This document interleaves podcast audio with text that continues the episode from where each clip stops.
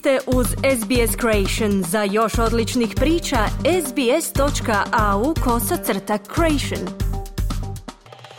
Slušate SBS ja sam Marijana Buljan. Slijedi pregled vijesti iz Hrvatske. Hrvatska vlada će dalje zadržati niži PDV na energente, no krizne potpore i subvencije će se selektivnije isplaćivati, najavio je ministar financija Marko Primorac.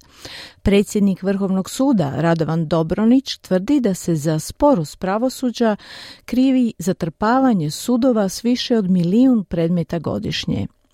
General, umirovljeni general Ante Gotovina darovao je 22 vitraja crkvi u Pakoštanima.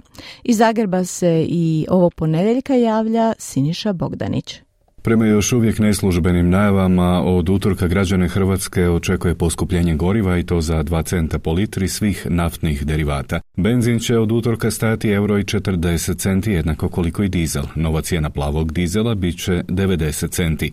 Kako bi pomogla građanima lakše preživjeti inflaciju, ali i divljanje cijene energenata, vlada će u četvrtak predložiti zakonske izmjene zakona o PDV-u gdje će i dalje zadržati najnižu stopu PDV-a za plin od 5%. Riječ je o konkretnoj pomoći hrvatskim građanima i neće samo biti na plin snižena stopa PDV-a, već i na pelete, sječke i ogrijev, rekao je premijer Andrej Plenković nakon sjednice šireg predsjedništva HDZ-a. Kazao je i da su koalicijskim partnerima i vodstvu stranke predstavljene konture novog paketa pomoći građanima na kojemu su resori radili proteklih tjedana. Ministar financija Marko Primorac. U fokusu su električna energija i plin, sve ove ostale mjere koje će se isplaćivati u vidu potpora građanima sa najnižim primanjima, te će mjere svakako ostati i nisam za to da mjere idu prema svima. Postoje građani koji imaju dovoljno visoke dohotke da im ne bi trebalo naravno u potpunosti ili u toj mjeri u kojoj je to bilo do sada subvencionirati cijene. Očekivanja sindikalne scene da kako veća su, predsjednik nezavisnih hrvatskih sindikata Krešimir Sever za javni radio izjavio je da očekuje da se i dalje nastave potpore za cijene plina i struje za građanstvo i dodatne potpore koje su išle i do sada za energetski sirov siromašne građane, a to je bilo u obliku vouchera, da se daju potpore umirovljenicima, višečlanim obiteljima, nezaposlenima. Potpore za gospodarstvo su silno važne, s tim da bismo tu naglasili da su neki dobivali potpore iz javnog novca, pri tome i dizali cijene, da ovaj puta te potpore ne idu bezuvjetno, nego da gospodarstvo dobije i uvjete da moraju to prikazati i manjim krajnjim cijenama.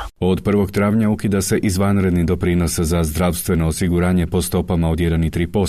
Rezultat je to desetljetnog zalaganja najvećih umirovljeničkih udruga, sindikata umirovljenika i matice umirovljenika, a kojega će konkretno osjetiti 32 tisuće umirovljenika s mirovinom iznad 5 tisuća kuna, izraženo u staroj valuti. Umirovljenici koji danas imaju veće mirovine imali su i veće plaće, iz tih svojih plaća su za zdravstveno osiguranje izdvajali više kroz cijeli svoj radni vijek, a onda kad im to zdravstvo najviše treba, morali su dodatno izdvajati, poručuju iz Matice hrvatskih umirovljenika o ovoj kriznoj mjeri koju je za svojeg premijerskog mandata uvela još Jadranka Kosor i koja je opstala do današnjih dana.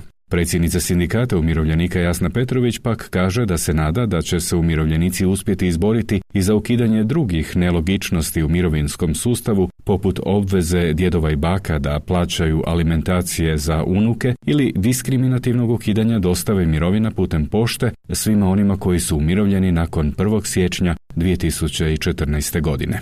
O stanju hrvatskog pravosuđa za javnu televiziju govorio je predsjednik Vrhovnog suda Radovan Dobronić. Između ostalog kazao je da se možda predožba o pravosuđu formira zbog toga kako je prikazano u medijima. Uglavnom kazneni predmeti ne završe onako kako je javnost zamišljala, ali mislim da će se to promijeniti. Ipak postoji i nemali broj presuda s kojima su građani zadovoljni, tako da ne bih baš rekao da je do kraja pravosuđe loše. Sigurno, možda problem je kod nas što nemamo neki standardizirani nivo i tu smo slabi, riječi su predsjednika Vrhovnog suda. Na pitanje može li se riješiti neujednačenosti sudske prakse kada različiti suci u istim kaznenim predmetima donose različite odluke, Dobronić odgovara da će se truditi. Tu je sad jednim dijelom se pojavilo pitanje malo da li možda ne treba napraviti stvarno neke ozbiljnije izmjene jer e, neki govore da osnivanje Visokog kaznenog suda je i sam Vrhovni sud, e, a i Visoki kazneni onemogućen da ujednačava sudsku praksu suda općinskih sudova na prvom stupnju, nego onda ona ostaje, može biti različita na razinama županijskih sudova. Evo, to je taj primjer gdje treba suradnja zakonodavne i sudbene vlasti da bismo došli do pravog rješenja. Na pitanje kada se može doći do razumnih rokova za rješenje slučajeva, kaže da bi sudovi rješavali probleme, ali da je važno da se sistemski počnu uklanjati uzroci koji dovode do toga da se svake godine zatrpaju sa milijun novih predmeta. Puno toga ima što se može sa jednom ili dve dobre odluke spriječiti razna javna tijela, poduzeća da se bespotrebno pavniče i tek onda kada se bitno smanji broj predmeta, znači ne nikakvih milijun, ja bih skoro rekao e, najviše jedna trećina. Normalno bi na svakom stupnju predmet trebao završiti za godinu dana i oko tog nema nikakvog spora. Samo se to ne događa, ali ne događa se iz ovih razloga jer je to gotovo nemoguće ako svake godine su sudovi doslovno zatrpani uvijek iznova sa milion ili čak i više od milion predmeta. Uoči pete godišnjice smrti u Ogulinu je otkrivena bista stožernog generala Petra Stipetića. Bila je to prigoda da se Hrvatska još jednom prisjeti Stipetićeve neupitne vojne i ratne etike koje danas može služiti kao uzor mnogima. Najviše ga se pamti po 1995. godini kada mu se predao cijeli korpus protivničke vojske RSK s 5000 vojnika i s punim naoružanjem. Bio je načelnik glavnog stožera Oružanih snaga Republike Hrvatske od 2000 do 2002. godine te je smatraju mnogi, nije doživio zasluženo priznanje samo zbog toga što se nije dao politički instrumentalizirati. Rodni grad mu je zahvalio na svemu što je učinio za slobodu i neovisnost Hrvatske, bistu koja je otkrivena izradio je akademski kipar Slaven Miličević, a svečano ga je otkrila generalova kći Vesna Stipetić. Na svečanosti su bili predstavnici braniteljskih udruga, ali i predsjednik Republike Zoran Milanović. Danas kada čitamo zapise koji su donedavno bili klasificirani i tajni, a više hvala Bogu nisu, kada polako izlazimo iz magle rata, a svaki rat je magla, ova magla se sporo i polako diže, ona je masna i teška, još uvijek se sudaramo glavama i nosedima i neke stvari nam nisu jasne i ne vidimo ih. Prijatelje ne prepoznajemo, one za koje tvrdimo da su nam prijatelji, ti su ispitivali Petra Stipetića i skoro su ga optužili. Malo je falilo. Pero je bio važan i te 92. godine u Posavini. Pero je imao i pobjede i poraza. I kao svaka faca, reći ću to, kolokvijalna faca, učio iz toga.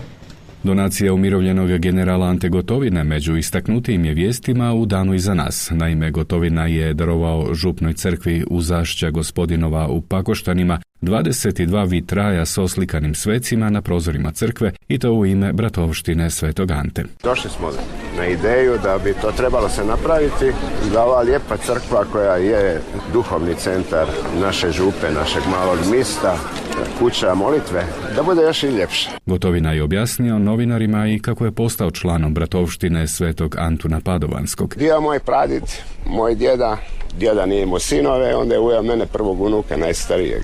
Mirko Zubak, akademski slikar, dugogodišnji prijatelj generala Gotovine, a tako se i razvila ideja da upravo on bude autor vitraja. Ovaj rađu redu je posebno tehnici, tehnici fuzije. To nije ovaj klasični vitraj koji se radi sa olovom. Ovo je jedno tijelo. Za danas toliko u ovom izvješću iz Zagreba za SBS Siniša Bogdanić. Kliknite like, podijelite, pratite SBS Creation na Facebooku.